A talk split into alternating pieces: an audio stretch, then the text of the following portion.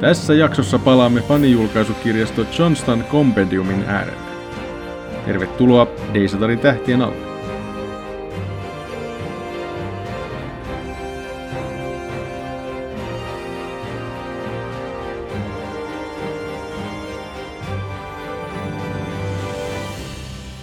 Tervetuloa jälleen kerran tänne Deisatarin tähtien alle.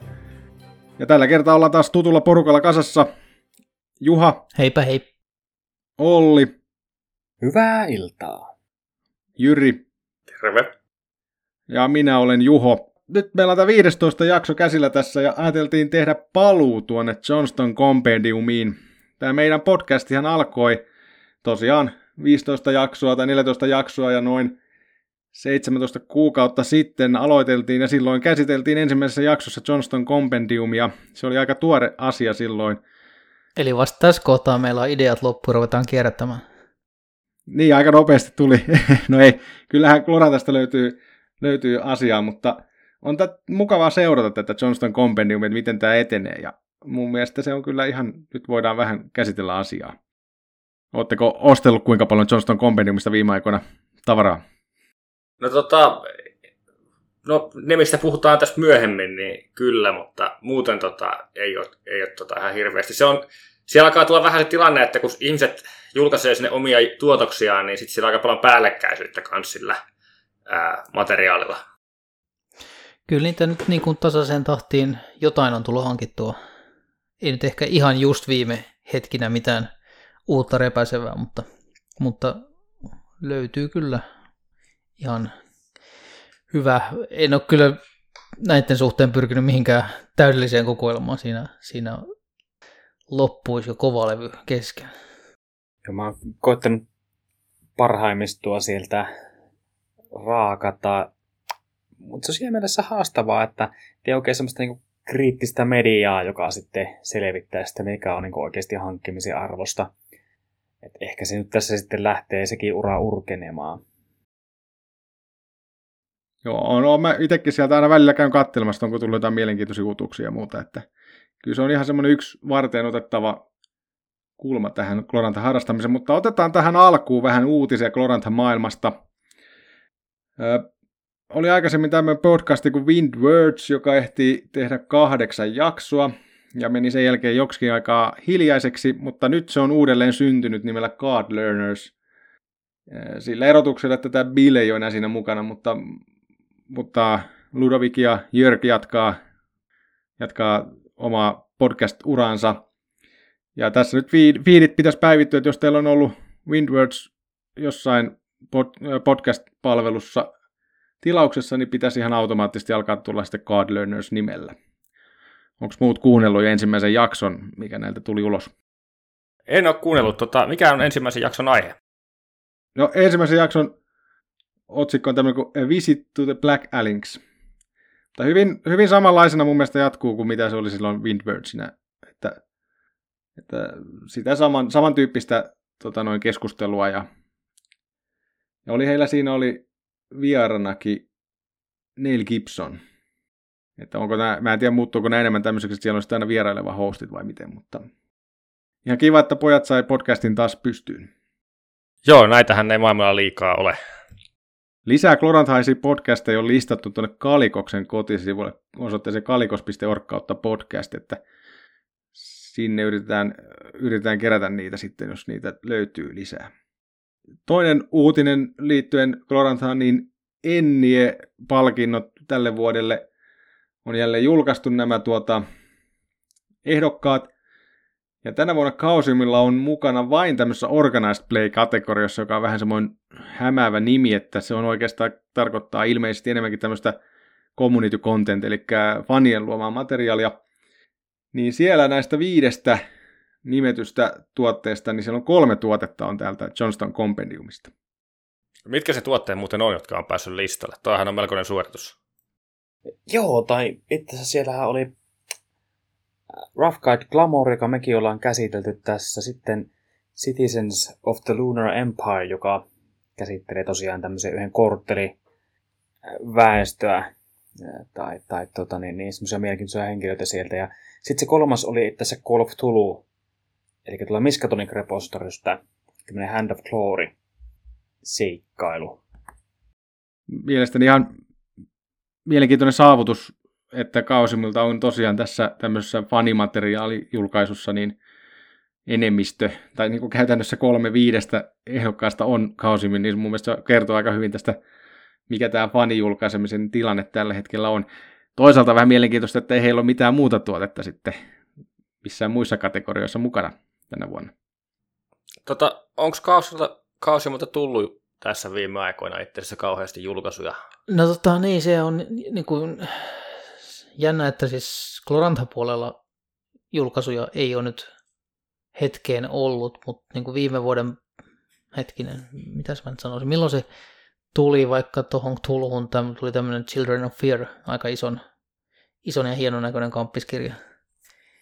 Mutta tota, en, en osaa sanoa, että minkä vuoden ennieihin se sitten tulee lankemaan.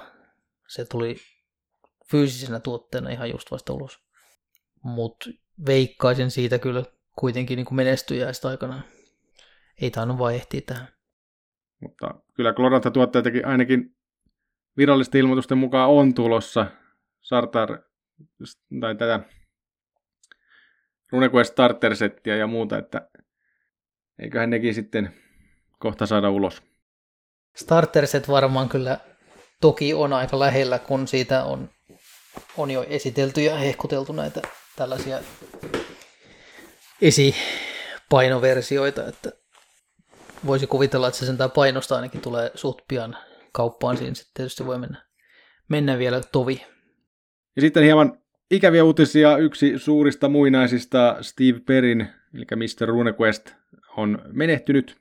Ja tästä on ollut sitten Kausimin blogeissa juttua tietysti Steveistä ja hänen toimistaan Kausimilla. Joo, Steve Perrin ei ollut niinkään ehkä Gloranthan sisällön luoja, mutta sillä lailla Keijosimille äärettömän tärkeä henkilö, että, että oli niin kuin pääsuunnittelu vastuussa RuneQuestin systeemistä ja sen ollessa niin kuin aika lailla niin kummittelee melkein kaikissa Keosimin peleissä tavalla tai toisella perusrunkona, niin, niin, niin tota, toki niin kuin just roolipelisysteemeihin ja Keiosiumiin äärettömän paljon vaikutusta oli niin kuin Steven töillä. Ja jos ajattelee niin kuin ihan, ihan tosissaan niin kuin roolipelisysteemejä historiallisesti, niin, niin, niin tota, RuneQuestin ollen niin kuin tavallaan D T:n jälkeen, jos ei nyt toinen, niin kuitenkin silleen aika lailla tiukasti kannoilla ja edusti aikana ihan toisenlaista filosofiaa ja, ja siis tämmöisenä niin kuin pelisysteeminä tämmöistä kykypohjasta päälinjaa, niin, niin, niin kyllä tässä lähti niin kuin hyvin, hyvin niin kuin keskeinen pelisuunnittelija kyllä roolipelikentältä. Kyllä, kyllä. Ja äh, Perrinhän kirjoitti ihan näihin uusimpiinkin R Q-seikkailukirjoihin jonkun verran materiaalia. Että joo, niissä molemmissa tota, viimeisissä RuneQuest-kirjoissa on yksi Steve Perrinin kirjoittama seikkailu. Meillähän ei ehkä semmoista henkilökohtaista äh, suhetta häneen ole, että vaikka se miehen pelit ja miehen niinku suunnittelu, pelisuunnittelutyö on niinku vaikuttanut paljon meidän kaikkien harrastukseen, mutta tota niin niin tota Keijosymi-sivuilta ja RuneQuest Facebookista kyllä voi lukea sitten semmoisia henkilökohtaisempia viestejä. Joo, ja hän ei tainnut olla niinku sillä lailla varsinaisesti tässä Glorantha-fandomissa sillä lailla sitten kuitenkaan mukana. Että teki niinku Gloranthan juttuja, mutta, mutta sitten teki niinku paljon muuta, ja ehkä se oli just tosiaan tämä pelin moottorin kehitys, ehkä niinku se hänen, hänen pääjuttunsa.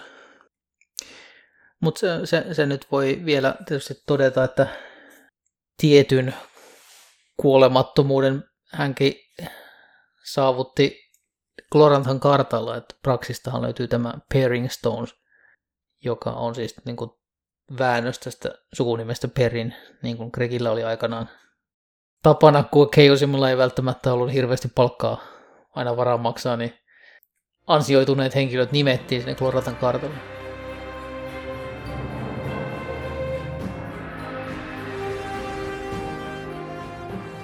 Mennään meidän varsinaisen aiheeseen, eli paluuseen Johnston Compendiumin äärelle.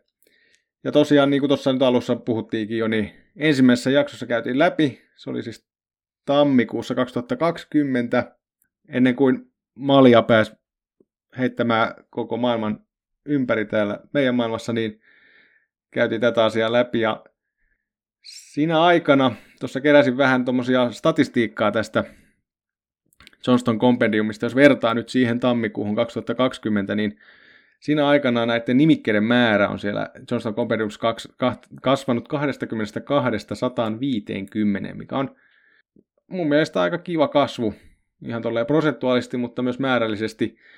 Toisaalta voidaan sanoa, että samaan aikaan tämä Call of Tulhun Miskatonic Repository niin on kasvanut kaksisataa viisisataa, että siinä määrällisesti enemmän, mutta, mutta sinällään tuntuu, että tämä Kausimun taktiikka on toiminut, että sinne on julkaistu tavaraa.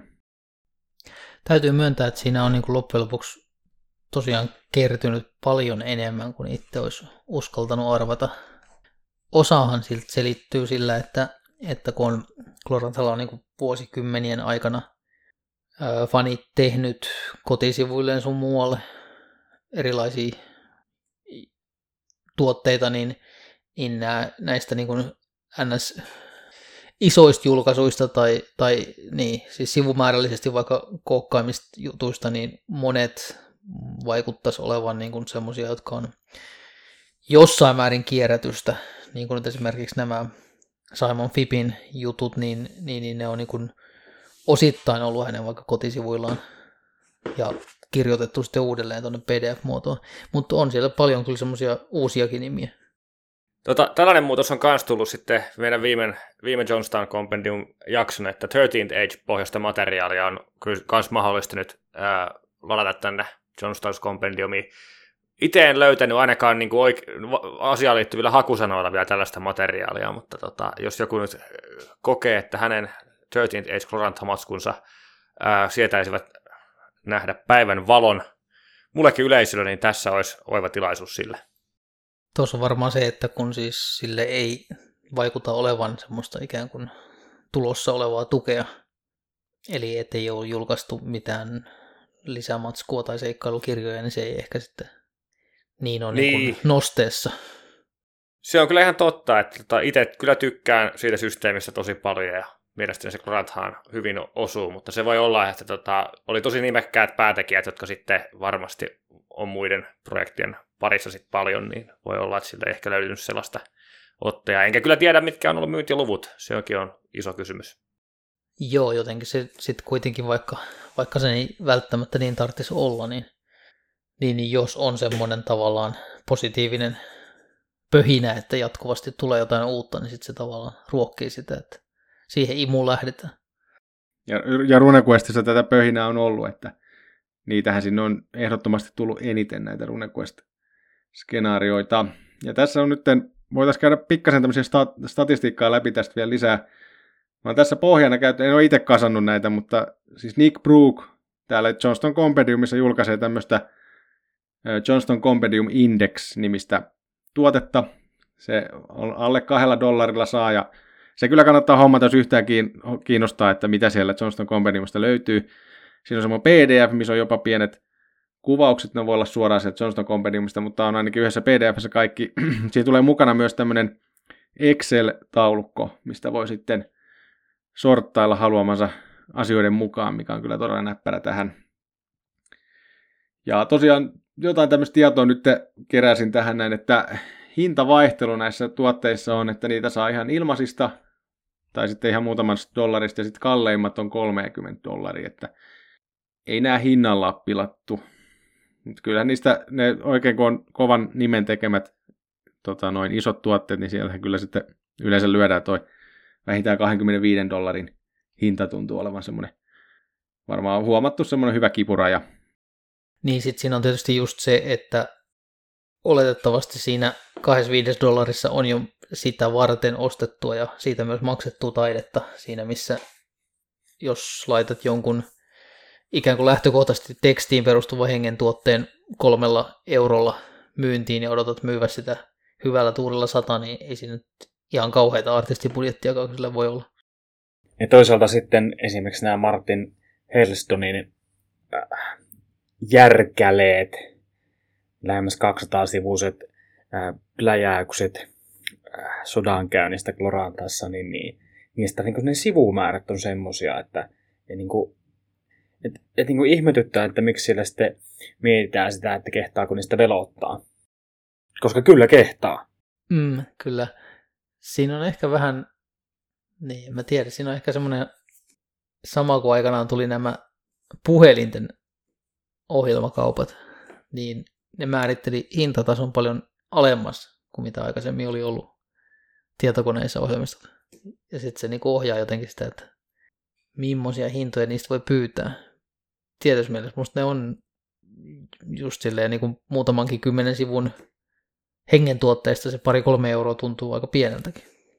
Toisaalta laskin myös, että yksinkertaisella Excel-kaavalla, että jos haluaisi ostaa kaikki nämä Johnston Compendiumin tuotteet itselleen, niin pitäisi lyödä noin yhdeksänsataa dollaria tiskin, että kertoo siitä määrästä ja tosiaan tuosta hintatasosta, että ja ei sieltä kyllä kaikkea kannata ostaakaan, että kyllä eiköhän se, sekin ole ihan selvää, mutta, mutta kyllä sitä alkaa olemaan. Ja tosiaan näitä Runequest-skenaarioita, kuten tuossa sanottiin, niin on ehdottomasti eniten, että kolmekymmentäviisi kappaletta suunnilleen, ja sitten taas tämmöisiä, mitkä on selvästi osoitettu HeroQuestiin tai Quest Worldsiin nykyään, niin niitä oli semmoinen viitisen kappaletta, ja sitten on semmoista yleistä Glorantha-tietoutta, pyöritään siellä kaksikymmentäneljä kappaleen tienoilla, ja nämä nyt kaikki perustuu tähän, tähän tosiaan tämän indeksin tekemään jaotteluun. Et sitten siellä on jaoteltu vielä siinä indeksissä tämmöinen Monsters of the Month-tuotteet, joita on noin kuusitoista kappaletta, ja sitten nämä virtuaaliset, tai virtual tabletop tokens, eli mitä voi käyttää esimerkiksi roll kaksikymmentä, roolipelatessa tämmöisiä kuvia, niin niitä on semmoinen yhdeksäntoista kappaletta. Ja sitten loput on oikeastaan runtattu yhteen, että siellä on sitten kaikki muu, esimerkiksi kartat ja hahmolomakkeet ja erilaiset aputyökalut tai lomakkeet ja muut, niin ne on sitten, niitä on semmoinen kaksikymmentäviisi kappaletta. Ja mielenkiintoista tässä indeksissä oli se, että siinä oli erikseen jaettu vielä tämmöinen kuin David Quatrinis Glorantha, jota oli semmoinen kymmenisen kappaletta. Ja, mutta enemmänkseen ne kyllä näytti Runequest-skenaarioilta, mutta vähän ihmettelin itse, en niitä sen tarkemmin katsonut, onko joku muu perillä, että mitä tämä, miksi, tämä on, miksi Nick Brook on laittanut tämmöisen, tämmöisen kategorian tänne indeksiinsä.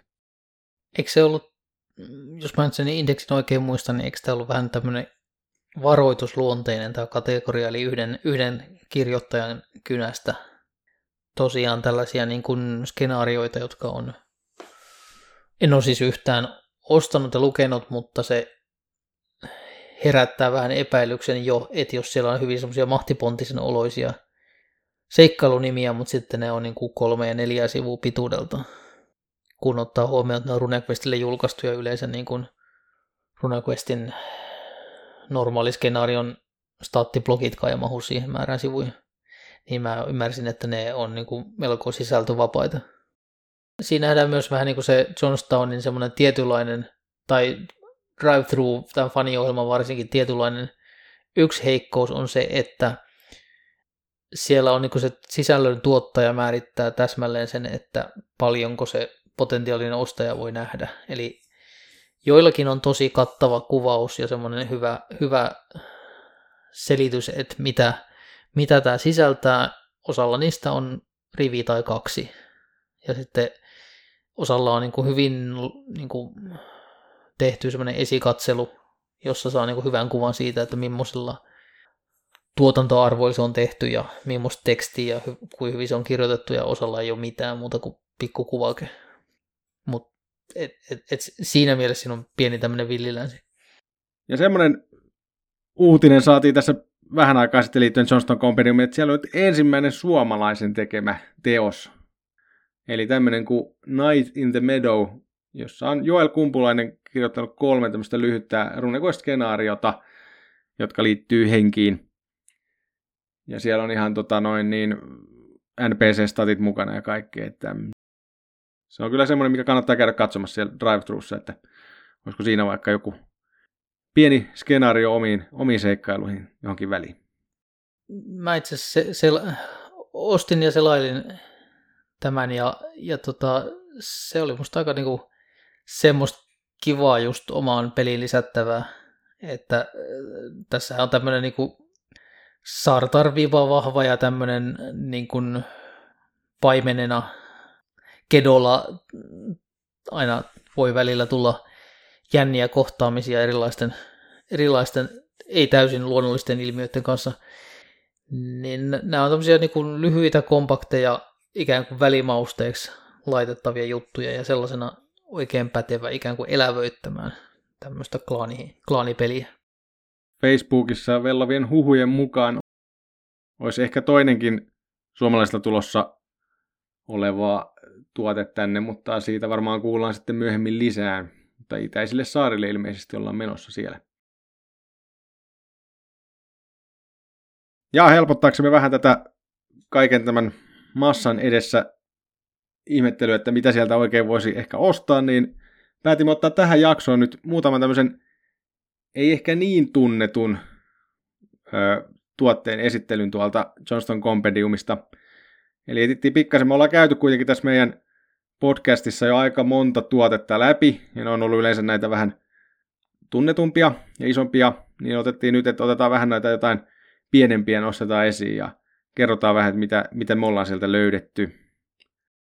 No, minäpä voin sitten aloittaa. Ja tota, täällä löytyy useampia tällaisia kokoelmia, tavallaan niin kuin loitsuja ja taikaesineitä. Ää, ja näistä sitten mä poimin tämmöisen kuin Treasures of Glorantha, volume yksi, Dragon Pass, jossa tota, on, on siis juurikin tällaisia niin kuin Gloranthan teemaan sopivia taikaesineitä, listana useammalta eri tekijältä.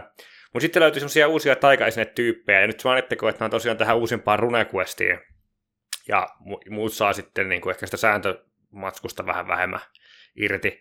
Ja tota, kaikki kaikkiaan niin hyvin Gloranthaksi tunnistettavaa, kaikissa oli selkeästi sellaista, niin kuin, miten se sidotaan, sidotaan tähän ää, taustamateriaaliin.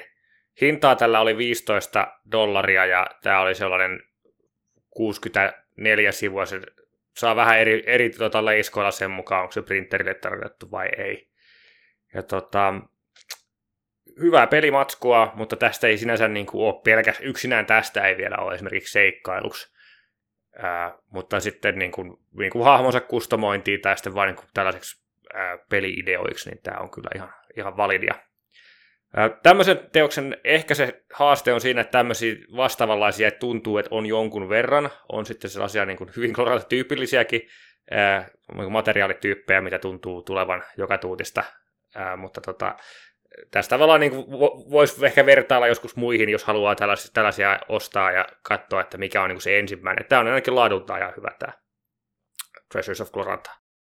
Oliko tuossa tullut jo se, kun tuo on niin Treasures, of, Treasures of Glorantha volume yksi, niin onko siitä tullut jo se volume kaksi? Toista tähän samaan sarjaan ei ole tullut, mutta sitten täällä olisi myös Book of Doom, joka sisältää vaikka mitä, muun muassa loitsuja ja sellaista, mikä on osittain jopa samoilla tekijöiltäkin. Että tota, ilmeisesti osa tästä materiaalista näissä kirjoissa saattaa olla ihmisten omilta kotisivuilta ja tämmöistä niin kokoelmatavaraa.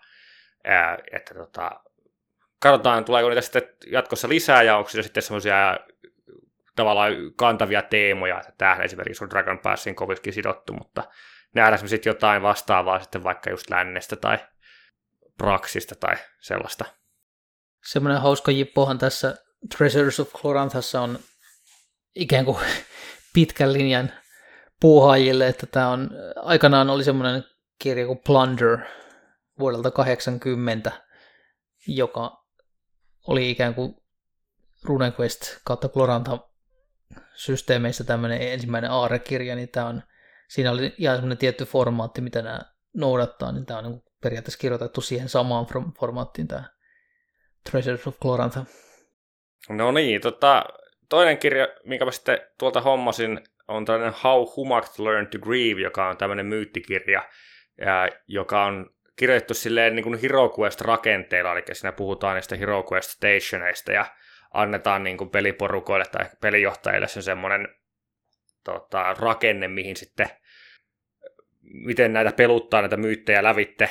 Ja tässä on tämmöinen yksi iso myytti, joka siinä kirjan omien tekstien mukaan ilmeisesti jollakin lailla kertoo posttraumaattisesta stressihäiriöstä, eli Humak, joka on kovastikin soturi, soturijumala, niin miten tähän elämäntapaan liittyy sitten tällaisia tota, henkisiä taakkoja, ja sitten siinä on kaksi tällaista pienempää myyttiä. Ja tota, mä tykkäsin, mä en tiedä onko tämä formaatti tuttu jostain muualta kiinni, mutta tää, tykkäsin tästä rakenteesta, ja nämä myytit oli aika erilaisia siihen, mitä on tuttu niin kuin näkemään niitä samoja vanhoja monessa eri asussa, niin kyllä tämä oli, tämä oli ehkä semmoinen näistä mun kattomista teoksista semmoinen en, enemmän omaleimaisen gloranthalainen ja, ja ehkä jopa uniikki siinä mielessä, että tällaisia, tällaisia please lisää, mä tykkäsin tästä just nimenomaan tämän, tämän tota, ää, erikoisuutensa takia. Kympin maksuin dollareissa tästä ää, teoksesta, että se ei ollut paha hintainenkaan. Paljonko sivuja kympillä se on? Tämä oli neljäkymmentäkaksi sivua kokonaisuudessaan tämä teos. Ja, tota, sanottakaa nyt vielä vähän tästä ö, kuvituksesta, että mulla on nyt vähän semmoinen fiilis, että täältä saa tota, ö, täältä Johnstown Compendiumista saa näitä templateja ja ehkä jonkun verran kuvakirjasta oikein käyttöön, koska nämä molemmat näyttää ihan hyvältä niin kuin tämän leiskansa perusteelta. Ja sitten tässä on, tota, mut, ja tämä kuvitus on siis ihan hyvää, mutta mulla on, nämä on tuttujen kuvittajien kuvia, jota on nähty muutenkin Glorantha-tuotteista. Ehkä osa kuvistakin on jaettuja. Että olisiko tässä niin, että sieltä saa semmoisen niin kuin tietyn paketin käyttöönsä? Kyllä. Siellä on leiskapohjat ja sitten on, tota, on tosiaan niin kuin tietynlainen semmoinen kuvapankki ihan näistä niin kuin peruskirjoista koottu. Ja sitten myös näitä tota, Argan Argar-Atlasin karttoja saa käsittääkseni luvalla käyttää, miten haluaa niissä. No sehän on hyviä, hyviä uutisia sitten. Joo, mä tota sitten oikeastaan aikanaan hankin oman käynnissä olleen RuneQuest-pelin tarpeisiin pari tämmöistä Sartar-aiheista pakkausta, jos toinen on tämmöinen kuin In a Merry Green Whale, joka on tämmöisen ranskalaisen henkilön kuin Vivien Prigent kynästä. Hintaa on yhdeksäntoista yhdeksänkymmentäyhdeksän, eli tavallaan do- dollareissa, eli kalliimmasta päästä. Mutta on tässä sitten sitä materiaaliakin, eli tämä on tuommoinen sata kuusikymmentäviisi-sivuinen systeemitön kirja, eli tässä ei, tässä ei ole niin kuin enemmän HeroQuest-tyylillä, että ei ole hukattu, hukattu siihen oikeastaan niin kuin riviäkään. Ja tota, mikä mua kiinnosti tässä ja tuossa seuraavaksi puhumassa, niin silloin kun tämä RuneQuest uusi tuli, niin siinähän otettiin tämä Polymarklaani aika keskiöön. Ja sitten ajan hetki on tämmöinen suhteellisen turbulentti siinä RuneQuestin nykyisen aikalinjan alussa, niin mä haalin tavallaan materiaalia, joka kertoisi näistä niin kuin Kolymari heimon todennäköisesti niin kuin hankalista ja vihamielisistä naapureista, kun Sartarissa kerran ollaan. Ja tämä In a Merry Green Whale on just tämmöinen vähän niin kuin rajaklaaneja Kolymarien ja Malanien heimojen välillä. Ja tota, tämä on aika hauskasti kirjoitettu. Tässä on selvästi innotuksena ollut tämä tota, Red Cow saakakirjat, HeroQuestille tehdyt Ian Cooperin kirjat, ja tämä kirjoittaja tosi niin kuin, mielestäni jotenkin fiksusti myös niin kuin vähän tavallaan jatkuvasti avaa niitä niin kuin designin tausta-ajatuksiaan. Että tässä esimerkiksi puhutaan siis siitä, että tämmöinen klaanipohjainen pelaaminen ihan esipuheessa, niin että siinä on siis semmoinen ongelma sisäänrakennettuna, että tavallaan ihmiset, jotka ovat kasvaneet klaanissa, niin tuntee kaikki ihmiset ympärillä läpikotaisin, mutta pelaajat ei tiedä. Että siinä on niin kuin iso mismatchi siinä, että mitä pelaaja tietää ja mitä hahmo tietää, jolloin kaikki se tieto sitten tulee pelijohtajan kautta, jolloin voi olla vaikea tehdä oikein niin kuin ikään kuin roolipela, hahmon roolipelaamiseen liittyviä päätöksiä.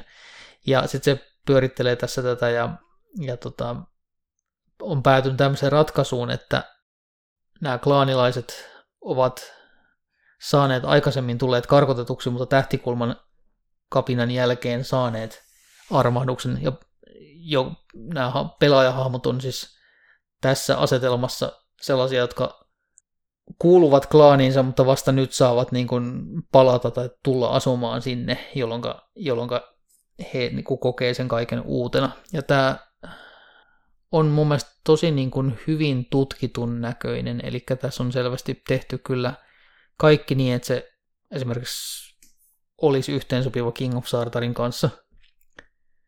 Ja voi sanoa, että melkein niin kuin tulee semmoinen informaatioähky.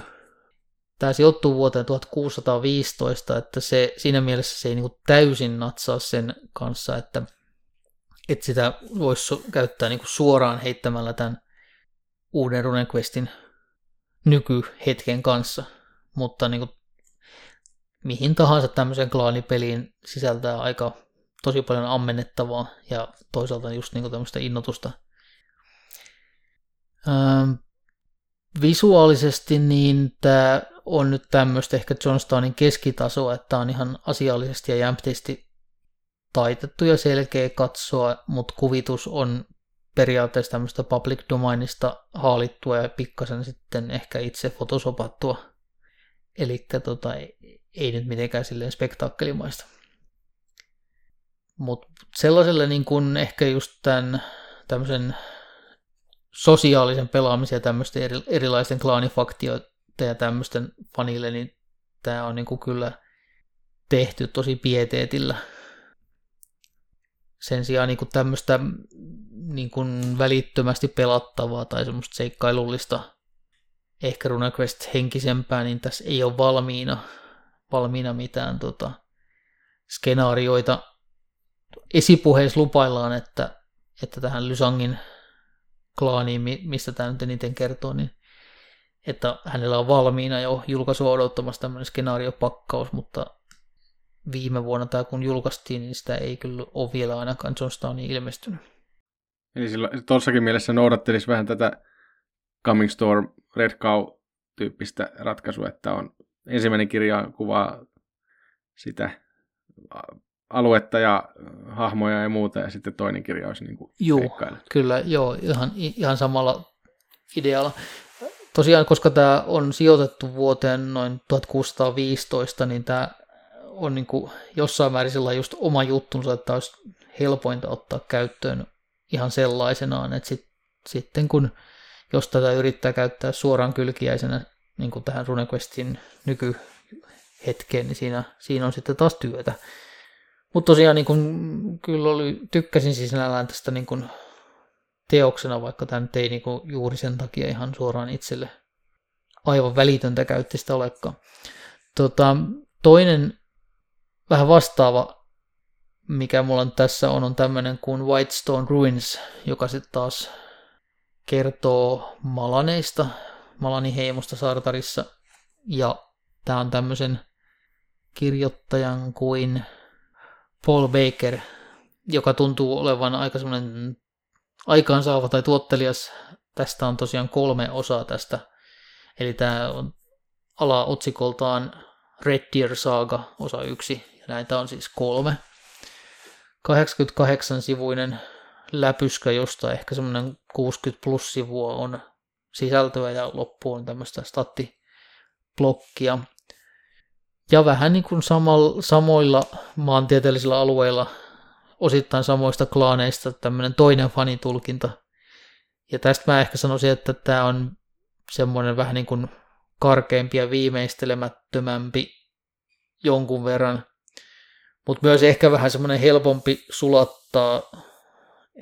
Ei ole niin, kuin niin valtavasti henkilöitä ja, ja tota ehkä semmoisessa niin kuin su- suoraviivaisemmin pelattavassa materiaalissa ja, muodossa tämä materiaali. Hiukan semmoinen ehkä niin kuin sitä sun tätä tyyppinen kokoelma, että tässä on ensin Malanien heimohistoriaa, sitten on, on tämän klaanin historiaa ja sitten on niin kuin sekalainen kokoelma jumalia keräilty ja kultteja keräilty sekä RuneQuestista että HeroQuestista ja sitten on niin kuin omia uusia loitsuja ja sitten on seuraavaksi yksi, kaksi sääntöjä sepän, siis pronssisepän työlle ja sitten seuraavaksi tulee tämmöinen tota, niin kuin raunioihin sisältyvä seikkailu. jollain tapaa niin kuin käytännönläheisempi, mutta niin kuin semmoinen vähän niin kuin viimeistelemättömämpi, mutta ne, jotka arvostaa ikään kuin euroilleen niin kuin sivuja, niin tässä on aika niin kuin hyvä, hyvä se suhde, että tämä on tosiaan kahdeksankymmentäkahdeksan sivuinen tällä hetkellä tuolla drive-thruussa, niin yksi pilkku kolmekymmentäneljä dollaria. Tota, tosiaan tämä, tämä tekijä, en ole muita tästä saakasta nyt ostanut, mutta niitä on pari lisää, että tässä on tämmöinen jonkinnäköinen seikkailuketjukin sitten valmiina olemassa, ja sitten sama henkilö on nyt sittemmin siirtynyt kirjoittelemaan Tesnoksesta ja Kralurelasta. Sinällään mun täytyy heittää tässä tämmöinen provokatiivinen kysymys, että kun tosiaan meillä on aikanaan tehnyt nämä niin kuin HeroQuest Sartar-kirjat, niiden klaanikuvaukset, sitten meillä on tämä sinällään loistava Red Cow-kuvaus ja kampanja, ja sitten meillä on Six Seasonsin Sartar, meillä on Valley of Plenty, sitten esimerkiksi nämä, mitä mä nyt tässä esittelin, ja, ja useita muita, niin alkaako meillä olla pikkuhiljaa ihan riittävästi näitä tämmöisiä sartariklaanikuvauksia ja, he, ja heimokuvauksia? Klaanikuvauksia varmaan rupeaa, koska niissä mun mielestä aika harvassa niin kuin vedetään silleen, niin kuin todella tuoretta dynamiikkaa mukaan mm. tyyliin silleen, että jos, jos siellä jossain lähellä peikkomaita olisikin jotain sellaista niin kuin erityislaatuista, just nimenomaan peikkoihin liittyvää, mikä vaikuttaa vaikka niiden klaanien sisäiseen dynamiikkaan, niin sen voisi ehkä vielä nähdä. Mutta se, mitä mä oikeasti kaipaisin, on sitten niinku pelimekaniikkoja tavallaan sen klaaniyhteisön pyörittämiseen, että sitä niiden sukulinjojen keskittä, keskinäistä nokkimisjärjestystä ja sitten sit sitä, sen kunnia jotenkin mekanisointia, kun mulla ainakin tuntuu, että aika monesti se menee siihen, että, että niinku pelaajat sitten kuitenkin tulee siihen tulokseen, eikä se ole edes kauhean vaikea päätös, että tehdään tämä niinku, olisi niinku modernien sensibiliteettien puitteissa oikein, eikä niin, että jos me nyt ei kosteta tätä juttua, tai jos me ei nyt kosteta sitä, että mun setää huijattiin lammaskaupoissa puukattamalla, niin sitten tulee niinku ihan konkreettisia pelimekaanisia seurauksia. Niin tuo on ihan hieno, hieno pointti.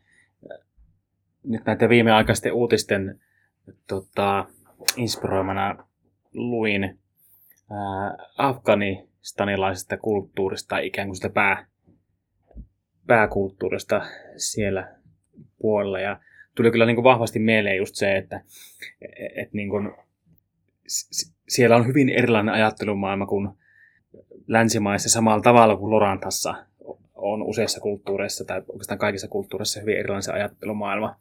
Että just joku, miten tärkeä kosto tai suku tai monet tämmöiset asiat On, on meille, ää, tai ihan niin klorantalaisille, niin me ei aina välttämättä niin kuin hoksta sitä, että omalla tavallaan pelaajahahmot on monesti sellaisia aika no, valaistuneita siis siinä mielessä, että katsoo sitä jotenkin sen kulttuurin ulkopuolelta. Toi on hyvä pointti, toi pelimekaniikka siinäkin mielessä, että kun niitä pelimekaniikkoja tavallaan on ollut, esimerkiksi nyt vaikka HeroQuestan sisältää tämän tämmöisen yhteisön niin kuin stattien ajatuksen, mutta se on musta oli vähän semmoinen jälkijättöinen omasta mielestäni, että niillä ei tavallaan, ni, niitä voidaan niin kuin luokitella, mutta ei niillä sitten kyllä oikeastaan tavallaan mitään tehdä.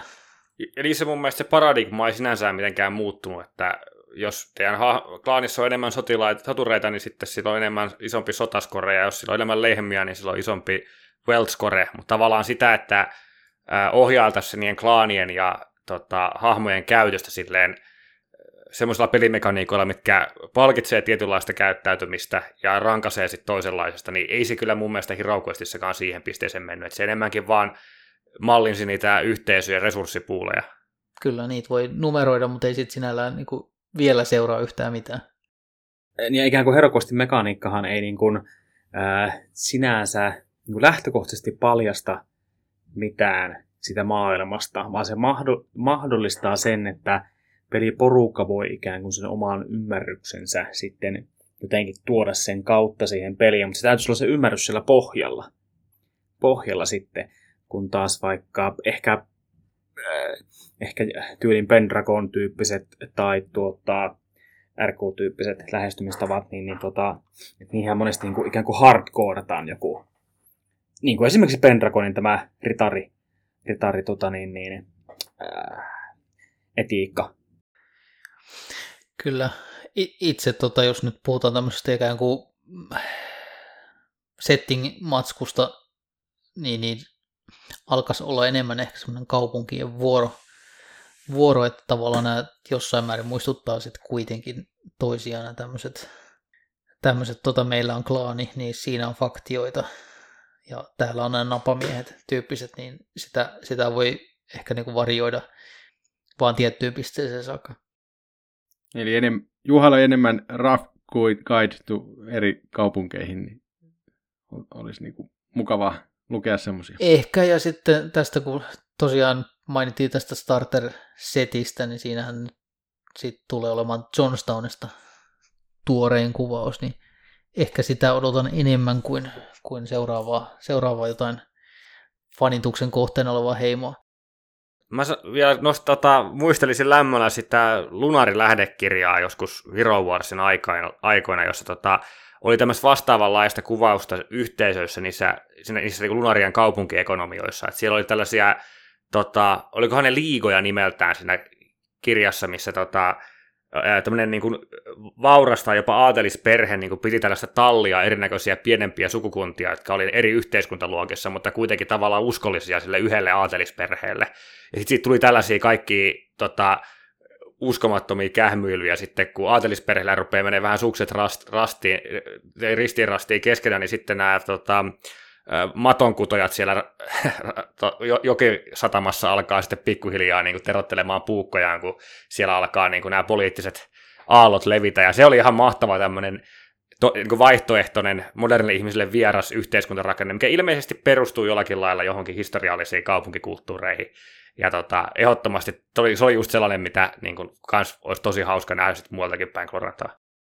Joo, siis se just tämän tyyppinen, että kun se ehkä nykyään ajatellaan niin kuin sillä, että kaikki on ylhäältä alaspäin jotenkin järjestettyä jollain logiikalla ja hierarkisesti, niin, niin, niin tota, semmoinen muinainen maailma perustuu kaikennäköisiin semmoisiin melko mielivaltaisiin olosiin privilegioihin. Ja joo, mä muistan kans tämän kirjan, tykkäsin siitä kans ihan hirveän paljon tästä sen, sen niin kuin avaamisesta. Tota, nyt kun lunareita vähän sivuttiin, niin mulla oli kolmantena valintana sellainen kuin Blue Moon, White Moon, joka on sitten ihan eri, eri puusta veistetty kuin tämä, nämä pari muuta. Ei ole lähdeteos, vaan on vaan tämmöinen ikään kuin one-shotiksi tai tämmöiseksi väli, väli tota, mausteeksi tarkoitettu John Wickin, eli ton Seventeen ö, kirjoittajan ja nykyään ikään kuin Chaosiumin tallissa sinällään ihan, ihan töissä olevan tekijän, kuitenkin tänne niin kuin fanikatalogin julkaisema juttu, joka viistoaa sinisen kuun salamurhaajia. Ja tämä on semmoista materiaalia, mistä mä sillä tykkään. Tämä on tosiaan viisitoista sivua pitkä ja tällä hetkellä alehinnoilla niin kuusikymmentäkuusi senttiä hinnaltaan. Ja tämä on sillä lailla mun makuun tosi mukavasti kirjoitettu, että on niin kuin esittelee yhden kohtauksen ja sen kohtauksen koko idea on se, että on pakko tehdä vaikea valinta. Ja sitten se on käsitelty monelta kantilta niin, että eri ti- mahdollisissa kaikissa eri tilanteissa si- siitä valinnasta voidaan tehdä vaikea. Ja mä itse tykkään niin kuin skenaarioissa paljon siitä, että on olemassa yksinkertainen joku semmoinen kierrepallo, joka pakottaa tekemään päätöksen, jolla on seurauksia.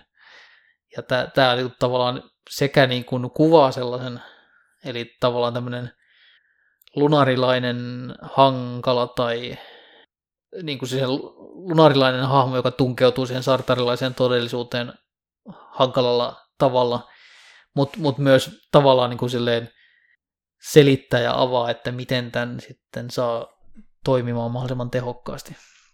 Ja tämä on niin kuin semmoinen hankinta, mikä musta on niin kuin tosi helppo käyttää siinä, kun, siinä kun esimerkiksi tämmöiset satojen henkilöiden lähdeteokset. No nyt jos Juhalla oli tuossa tuommoisia Sartariin sijoittuvia, niin mä itse asiassa nostin täältä nyt pari kirjaa, jotka menee tonne länteen. Eli ei siellä, on siellä myös jotain, jotain materiaalia, mikä ei ole Sartariin kirjoitettu. Ja nämä on, tää, mä nyt varsinaisesti siellä lännessä on niin kuin silleen pelaa, enkä, enkä erity, se ei ole mulle mitenkään erityisen tärkeä paikka. Mutta mä ihan sen takia, koska on, on tämmöinen, Gloranthan julkaisee kuin D sata yksi Games, on Newportin vetämä lafka. Ja siellä sitten joskus oli tämmöinen Jamie Revellin julkaisema Book of Glorious Joy, joka käsittelee tuota Loskalmin aluetta. Ja se tuli sitten hankin, hankkineeksi sieltä. Siinä on aika paljon tekstiä tästä niin kuin Gloranthan lännestä. Ihan lähtien, että minkälaista se kulttuuri on ja mitä alueita siellä on ja, ja näitä eri, eri velho, velhokouluja ja muita, että siellä tämä velhotaikuus on vahvana.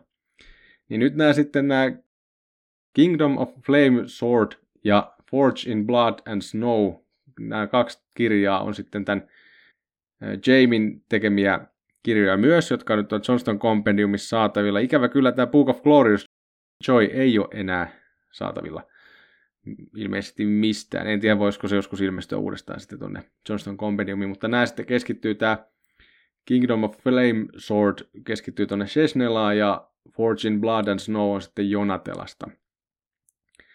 Ja nämä on hyvin samantyyppisiä, että nämä on kympin, kymmenen dollaria kappale, molemmat pyörii siellä sata kuusikymmentä sivussa suunnilleen, että siinä on ihan riittävästi kyllä asiaa, ja nämä on enimmäkseen tekstiä, että siellä kuvat on lähinnä semmoisia pieniä kuvituskuvia, eikä karttojakaan ei tuossa toisessa kirjassa taisi olla yksi kartta, että tässä niinku, että sinällään nämä on aika pitkää semmoista teksti, tekstiluetteloa, missä sitten kerrotaan näistä, no ensinnäkin kulttuurista. Ne mitä kivoin, niin siellä on semmoisia tämmöisiä päiväelämässä tyyppisiä kirjoituksia, missä sitten kerrotaan jonkun ritarin edesottamuksista vaikka yhden päivän aikana tai muuta.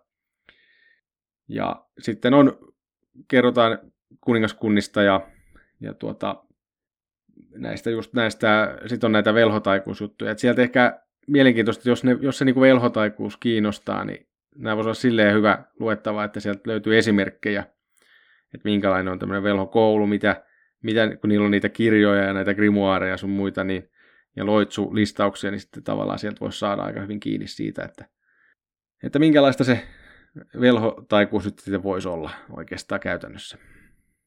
Oliko niin, että Book of Glorious Joy ilmestyi aika lailla ennen Guidea, ja sitten, äh, sitten tavallaan niin kuin esitettiin, esitettiin vähän vaihtoehtoinen näkemys Gloranthan lännestä, joka ei täysin Guiden kanssa yhteensopiva, mikä toisaalta taas on tosi mielenkiintoista, koska äh, se on ehkä semmoista, niin kuin, jos mä ymmärsin oikein, niin enemmän semmoista eurooppalaista länttä kuin sitten sellaista tota, intialaisinspiroitunutta, niin kuin se on Guiden tota, perusteella. Sen, tämän materiaalin taustat on varmaan silleen aika vanhat, että Jamiehän piti kyllä olla se virallinen kirjoittaja aikanaan, kun oli Issaries vielä julkaisutoiminnassa, niin, niin, niin kyllä häntä niin kuin ikään kuin mainostettiin tätä materiaalia tulevan niin kuin sieltä ulos. Mutta sitä ei jostain syystä koskaan sitten ulos tullut, ja sitten se päätyi aikanaan sitten ikään kuin kirjoitettuna niin fanifirmojen julkaisemaksi. Ja osa nyt sitten tosiaan oman kustanteena tai oman julkaisuna Johnstownissa. Ja, ja tämä on varmaan se suurin varoitustarra, mikä näihin pitäisi varmaan kanteen laittaa, että se ei ole tosiaan ihan sen kaidin mukaista. Mutta toisaalta, niin kuin Jyri sanoi, että yksi, yksi näkemys asiaa ja voi olla ihan mielenkiintoista luka, lukastakin läpi. Että. Ja tässä mitään, mitään hahmostatte ei ole, että nämä kirjat on tehty tuonne niin kuin Hero Quest mielessä. Nämä, nämä Johnston Compendiumista löytyvät, niin niissä ei ole mitään Hero Quest-leimaa kannessa tai Questworlds-leimaa varsinaisesti, mutta siellä löytyy joissain kohdissa löytyy jotain ihan tämmöisiä, niin kuin, missä käytetään Hero Quest-termejä esimerkiksi. Jotain statteja näkyy, tämmöisiä mestaruusarvoja. Niin ja olipahan tässä sitten, ainakin toisessa oli tämmöinen sankarmatka, tuossa Kingdom Flame Swordissa oli sankarmatkakin sovitettuna. Ja se on mun mielestä tää, joskus tähän Hero Questiin tuli tämmönen tää näihin, tai sehän on tullut siis King of Dragon Pass -pelistä, musta tuntuu, että on lähtenyt se station-ajattelu, että on näitä sankarmatkan niitä eri vaiheita, mitä tuossa Jyrikin, Jyrikin nosti ton humakti, humaktimyytin, missä oli nämä vaiheet. Niin tää sama, sama, täältä löytyy samalla ajatuksella tehty muutama sankarimatka, joita voi sitten pelata. Ja sielläkin puhutaan Any Victorista, Any Defeatistä, eli se on kyllä Hero Quest-kamaa ihan selvästi sitten se. Mutta tässä, nämä on tosiaan kirja, jos se länsi kiinnostaa, niin jonkunlainen näkemys, ja sitten voi ehkä peilata just Gaiden, ja en tiedä milloin on tulossa länteen sitten virallista materiaalia Kaosimmilta, mutta tässä on ainakin Jamin näkemys Gloranthan lännestä. Loppujen lopuksi, jos ne erot on niin kuin pääosin tämmöisessä jossain niin kuin tekniikassa, siis siinä, että onko, onko ritareita levyharniskoissa, niin ne nyt on aika, aika helppo sitten niin kuin muuttaa haluamaksi. No niin, pää kunnianhimoisesti valitsin kolme kirjaa ja nyt sitten näistä kaksi tässä esihittelen. Tota, Dregs of Clearwine. Ähm, Facebookissakin aktiivisten Kristi Herbertin, Erin McQuire ja äh, Diana Probst ja kumppanien kirjoittama äh, semmonen viisikymmentäsivuinen A neljä isompi pehmeä läpyskä kyseessä, joka maksaa vain kahdeksantoista euroa ja seitsemänkymmentäkolme senttiä.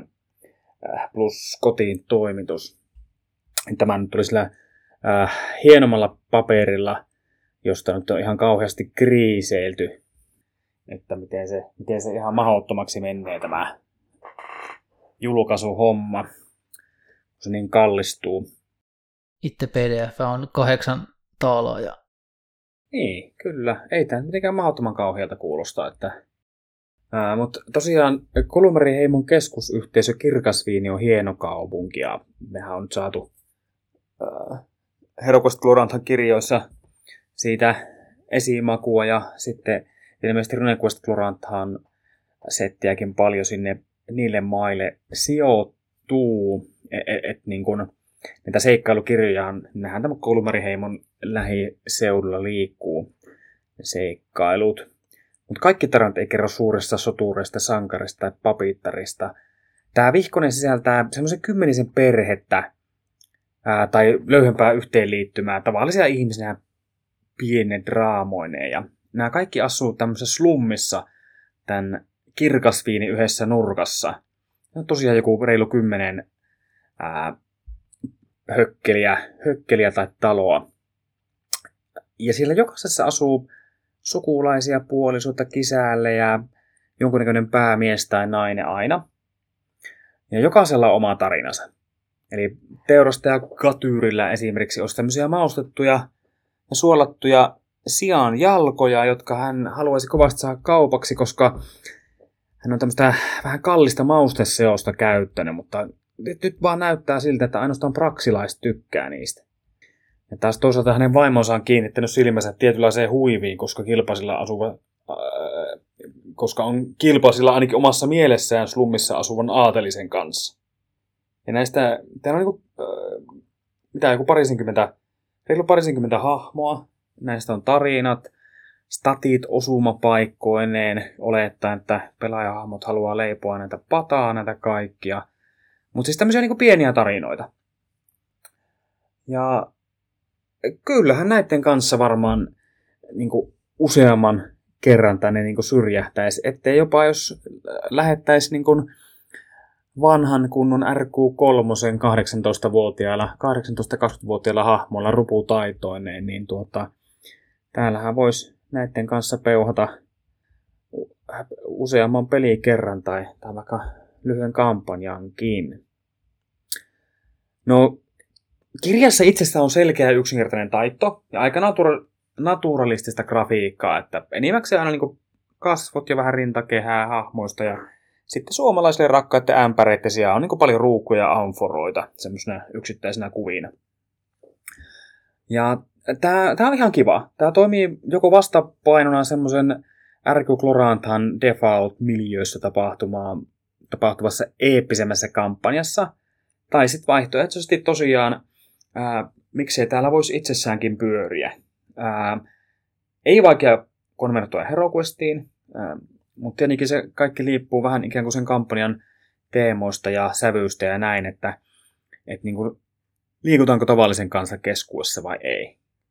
Et ikään kuin jos näiden R Q:n ää, Prax- tai paremminkin Pavis-kirjojen aikaan aika paljonkinhan siellä oli semmoista no juurevaa, juurevaa settiä, että nämä niin kuin pelaajahmot enemmän tämmöisiä niin kuin pikkurikollisia mahdollisesti Griselda tarinoiden henkeen välillä aina käy, käyden jossain tuota niin, niin sankarillisimmissa sfääreissä, mutta tota niin, niin tämä ehkä tuo vähän takaisin sitä, sitä tähän R Q Chlorantaan. Oikein kiva kirjainen.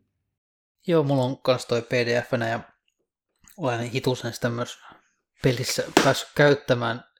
Se, mihin sä viittasit noissa stateissa, niin on kyllä huvittava, että ja semmoinen ilmiö, mistä jotenkin voisi pikkuhiljaa päästä eroon, että semmoisia stattiblokkeja, joilla ilmiselvästi tuu koskaan ole mitään käyttöön, niin, niin, niin ne vie kuitenkin jonkun verran tilaa siitä julkaisusta.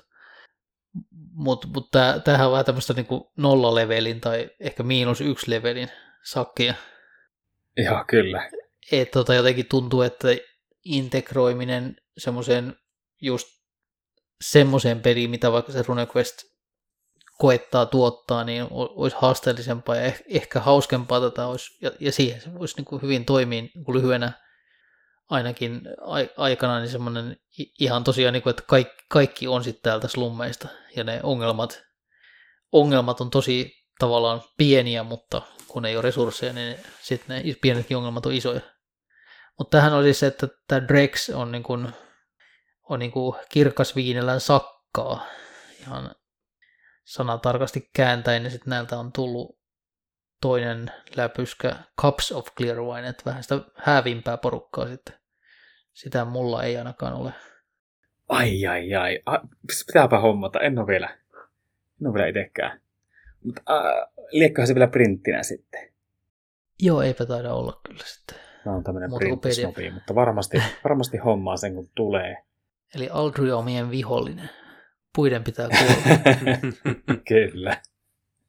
Kyllä, että su- kai sitä näin suomalaisena täytyy niinku metsäteollisuutta tukea sitten. Että, mutta että jossain välissä niinku menee kuitenkin se raja, että milloin tuota niin, niin, tämmöinen tuota niin, niin puhtaan nationalistinen metsäteollisuuden tukemisajatus ei enää niinku riitä, vaan että on vaan niinku niin, niin laadukkaita teoksia, että vaikka ne olisi pelkästään P D F:iä, niin munkin on pakko hommata. Men of the West. Martin Helstonin sata kahdeksankymmentäkuusi-sivuinen järkäle Chloranthan lännen sodankäynnistä. viisitoista euroa, kolmekymmentäkuusi senttiä. En tiedä. Pystyykö, pystyykö P D F:stä maksamaan? No todellakin pystyy. Jos tämä tulisi printtinä, niin, niin to, mä ostaisin tämän heti. Huhhuh. Tämä on, tää on niinku todella tiukkaa settiä, että jos tämä niinku tekstiä niinku kokonaisuudessaan koettaisi jotenkin luonehtia, niin mulle tulee mieleen semmoinen niinku antropologinen kautta arkeologinen näkökulma lännen sodankäyntiin ja kulttuureihin. Et aluksi esitellään lännen maat, sitten käydään läpi fyysistä kulttuuria, eli esim.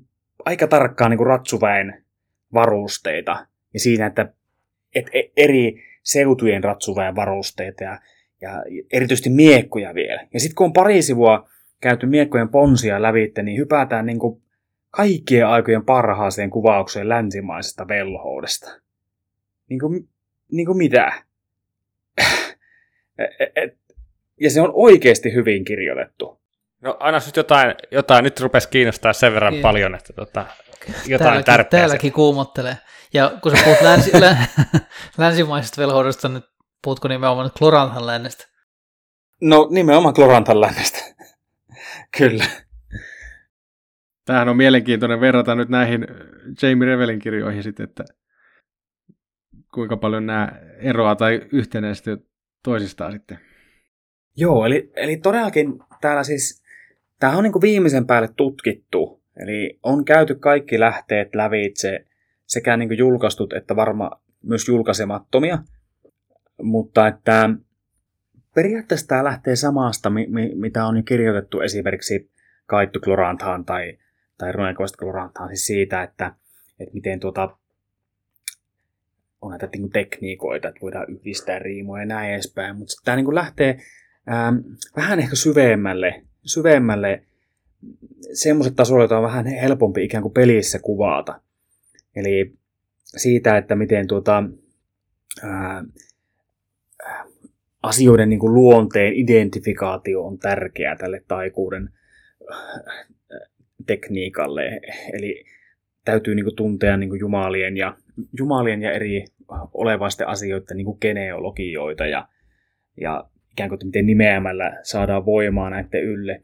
Sitten kuvataan niin niitä riimusysteemeitä, kakhasti kansan, vanhan kansan riimusysteemeitä, jumaltietejä omat niin kuin vaikutelmat siihen, ja sitten niin kuin lähemmäs sitä, niin kuin vähän sitä metodologiaa siihen päälle.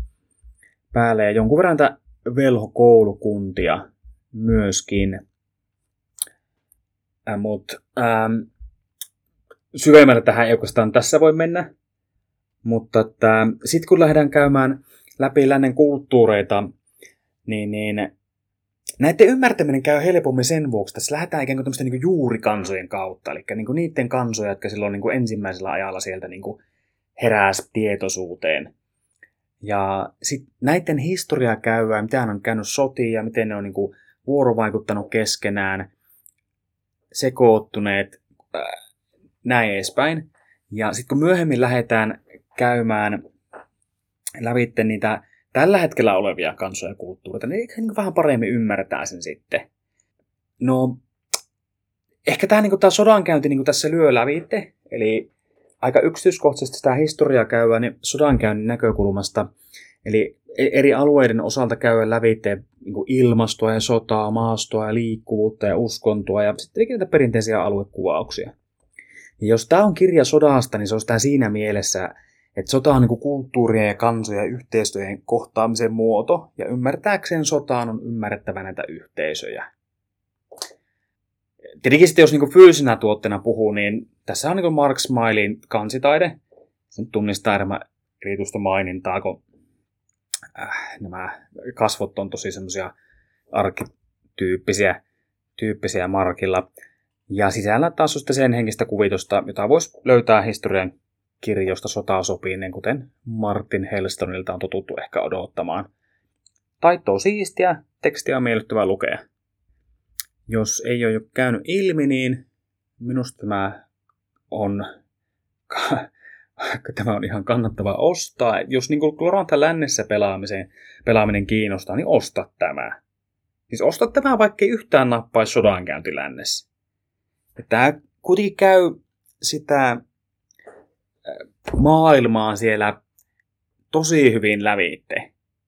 Ja sen, tämä on niin kuin Glorantha-skolastiikkaa huipussaan. Pelivalmista settiä tämä ei ole, mutta korvaamatonta taustamateriaalia länteen sijoittuvaan kampanjaan.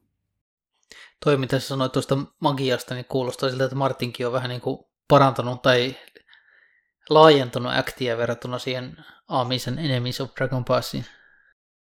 Varmaan, varmaan johtuu siitä, että se on vähän täytynyt tehdä sillä tavalla, että se Dragon Passin puoli on niin, kuin niin monesta suunnasta kuvattu, mutta taas sitten tämä lännen pelaaminen tästä sodankäynnin näkökulmasta voisi olla ehkä aika hankalaa pelkästään niin kuin guidin ja, ja sitten joidenkin niin kuin yksikkökuvauksien pohjalta.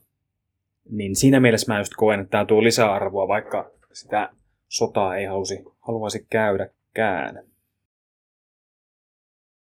Niin kuin tuossa nyt sivuttiin, niin näistä ei tuo drive-thruun sivustoa selaamalla välillä aina näistä julkaisuista ehkä tuu kauhean hyvää kuvaa, että onko tämä nyt hyvä ostos. Ja semmoinen vinkki kannattaa ottaa suunnaksi semmoinen saitti, jos näitä niin kuin haluaa hiukan niin kuin riippumatonta arvioa ja lisäesittelyä kuin Reviews from Roulier. Eli tota, tämmöisen fanin kuin Puukie ylläpitämä sivusto, missä se esittelee Cthulhua, paljon O S R-pelaamista, mutta sitten myös näitä Johnstown Compendiumin julkaistuja, niin hän arvostelee melko ahkeralla tahdilla semmoisen alaotsikon nimellä kuin Johnstown Jottings. Pannaan varmaan linkki sitten show notesiin. Eli tota, jos, jos tätä nyt eniten mä jostain kritisoin, niin tätä Johnstown Compendiumia on ehkä just se semmoinen vaihtelevuus, että mitä näistä pystyy niin kuin etukäteen katsomaan. Niin täällä, täällä Puukien sivulla on tosiaan niin kuin sekä Miskatonic Repositorista että sitten tästä Johnstown Compendiumista, niin, niin, niin hän ahkerasti laittaa sinne omia arvioitaan ja toimii semmoisena niin kuin tuoteesittelyynä aika hyvin.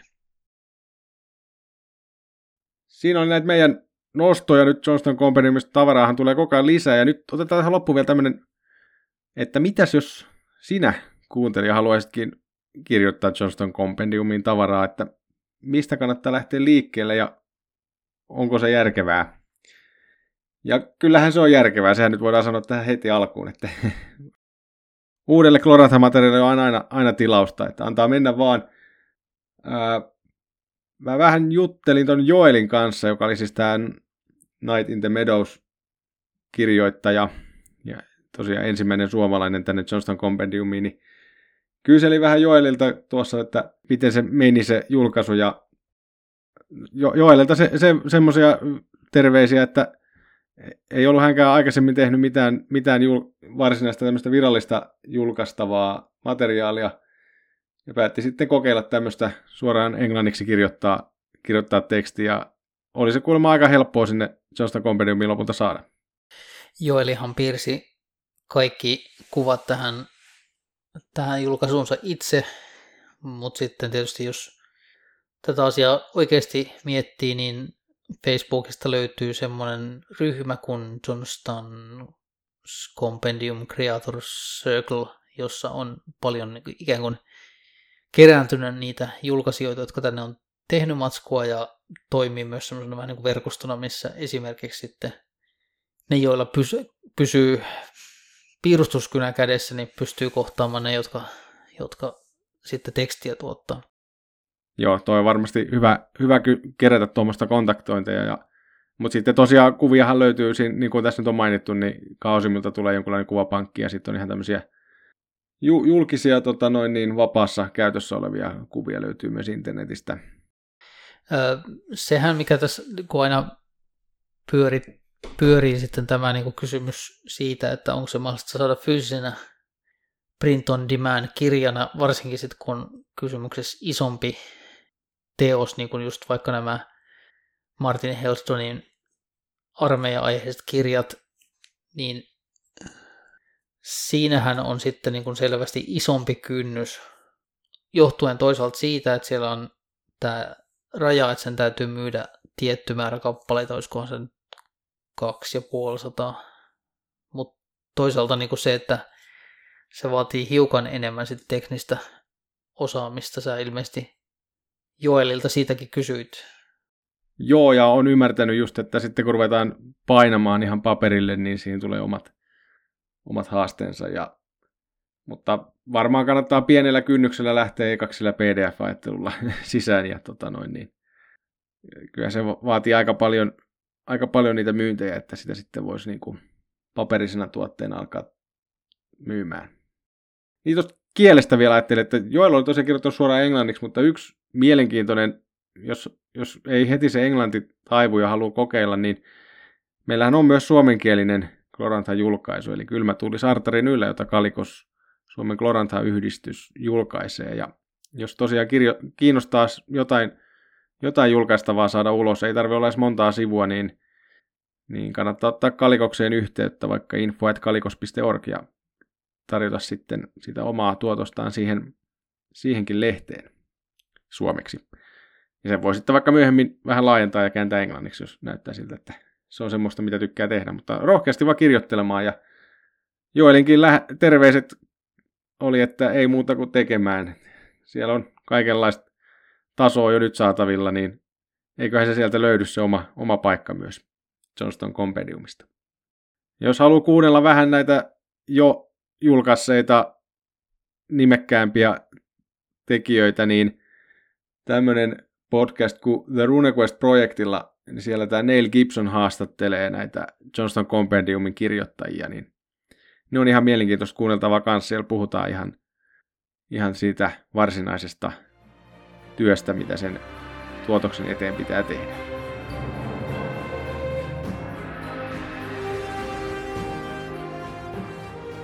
Näin käsittelimme Johnston Compendiumia jälleen kerran. Katsotaan, onko meillä viidentoista jakson päästä taas uusi käynti vai mitä silloin tehdään. Mutta otetaan tähän loppuun taas suosituksia. Ja aloittaisiko Jyri vaikka suosituksen? Joo, tota... heti disclaimer alkuun, eli, eli osallistuin siis itse tällaiseen tota, roolipelien kirjoitus- ja julkaisukurssiin, ää, ja tota, sitten sieltä kaikki ää, julkaisuvalmiit pelit kurssin ajalta niin julkaistiin pohjoismaisen roolipeliseuran itch piste io-sivuilla, eli siellä on muutama, muutama tällainen tota, muutaman sivun roolipeli, ja muistaakseni oli niin, että näistä julkaisseista kukaan ei ollut julkaissut aikaisemmin omaa materiaalia niin kuin tällaisena omana teoksenaan. Sieltä kannattaa käydä katsomassa, jos haluaa kokeilla jotain todella indietä. Mun suositus kohdistuu jälleen kerran podcasteihin. Näitä tykkään aina etsiä ja löytää, ja olen taas löytänyt uuden tämmöisen kuin Pen and Paper Bullshit-niminen podcast. Ja tässä nyt lähinnä sen takia, että siellä on jaksoja sitten, missä he pelaa RuneQuest Gloranthaan. Että sitä, sieltä voi taas käydä hakemassa vähän lisää actual playtä, jos ne kiinnostaa. Ja täytyy, en ole sen tarkemmin tutustunut muuten tämän podcastin sisältöön, mutta ajattelin nyt aloittaa näillä RuneQuest-jaksoilla ainakin. No mä voisin heittää semmoisen kirjasuosituksen. Tämä on itse asiassa kirjasarja Designers and Dragons, joka on tämmöinen uskoakseni niin kuin laajin julkaistu historiikki roolipeliä pelien saralta.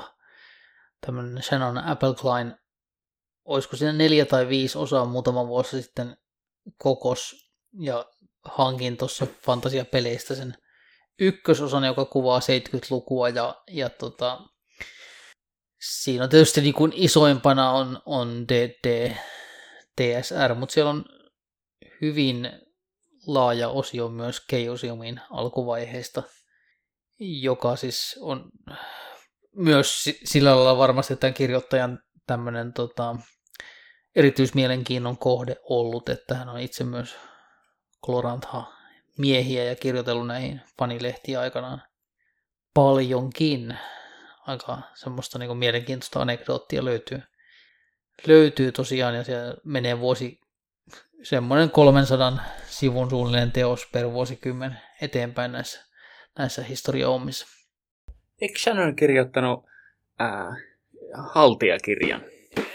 Joo, kyllä. Ja eikö semmoinen, taitaa olla niinku uusi suunnitteilla häneltä, niinku RuneQuestiin. No joo, sori. Mä saatan vähän vaahdata tässä. Tuota, niin, niin, kirvoitti vähän tämmöiseen artikkeliin tässä paneutumaan. Muistin, välillä käydään aina keskusteluita siitä, että miten Gloranthan tulkinta on niin kuin muuttunut, muuttunut mahdollisesti. Ja tämmöinen tota, This Isn't Sparta-artikkelisarja muistui mieleeni. Se kertoo tämmöistä Spartan, Spartan kangastuksesta. Herodotus ja Tukides tämän kai aikoinaan aloittivat, ja Tacitus Germaniassa vei eteenpäin ähm, tavalla, joka me ainakin populaarikulttuurissa otetaan, tai populaarihistorian tulkinnassa otetaan liiankin tarkkaan. Eli lyhyesti referoiden, meillä on kulttuurissa semmoinen vahva meemi, jossa ajatellaan, että semmoiset niin kuin karut soturikulttuurit pärjää niin kuin hirviä hyvin sodassa. Karuilla mailla asuva barbaari on ylivoimainen soturi verrattuna paremmilla mailla asuviin pehmeisiin kansoihin. Siis tietenkin niin kuin fremeenit. että aavikkoplaneetta Arrakis on niin karumesta, että siltä pohjalta voi vaikka koko galaksin vallottaa. Ja tässä artikkelisarjassa dekonstruoidaan tämä meemi aivan täysin, esim. Rooman tuhatvuotista historiaa läpikäymällä. Takitus vaikka kirjoitti oma aikansa rappiosta Rooman eräänlaisen kultakauden äärellä ja tosiasiassa niin pääasiassa sivistynyt ja äh, tämä, pääs, tämä niin sivistynyt ja korruptoitunut Rooma pääasiassa vo, voitti kaikki sotansa näitä puhtaita barbarisia kansoja vastaan, ihan niin joitakin poikkeuksia lukuun ottamatta. Tämmöiset, niin oikeastaan tämmöiset niin sivistyneet kansat asuu niillä tuota, niin, niin, vehreillä mailla just sen takia, että ne on vähän niin kuin voinut puolustaa niitä. Joo, mutta tota, Sparta ihannointi on oma, oma nykyisen populaarikulttuurin muotonsa. Se on kyllä aika karua luettavaa, mitä se tosiasiassa on ollut.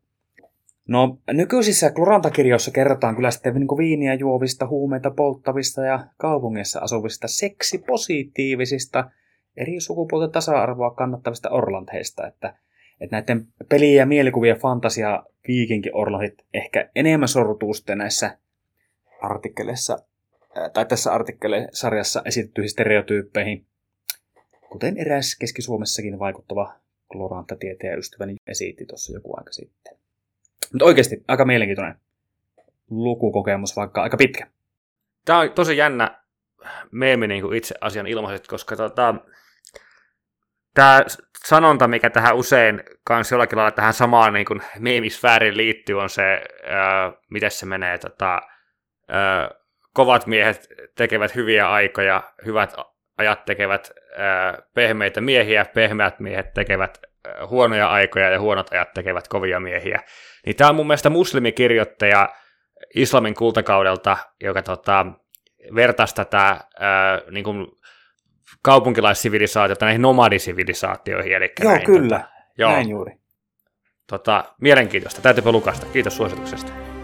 Tässä oli Deisatari tähtien alla viidestoista jakso ja palasimme Johnston Compendiumiin. Käytiin läpi noita tuotteita. Niihin kaikki löytyy linkit tuolta meidän show notesista. Laita meille palautetta deisatari at kalikos piste org ja ensi jaksossa varmaan mennään taas johonkin Glorantha-aiheeseen ihan tuonne maailman sisään. Tuntuu, että semmoista voisi nyt tähän väliin kaivata sitten seuraavaksi. No, kiitos Juha, Olli ja Jyri ja kiitos sinulle kuuntelija ja me tapaamme seuraavan kerran Deisatarin tähtien alla. Deisatarin tähtien alla. Jakso viisitoista. Nauhoitettu yhdeksästoista elokuuta kaksituhattakaksikymmentäyksi. Mukana Juha, Olli, Jyri ja Juho. Musiikki on Scott Bucklin Jade. Tämä jakso on julkaistu Creative Commons neljä piste nolla nimeä lisenssillä.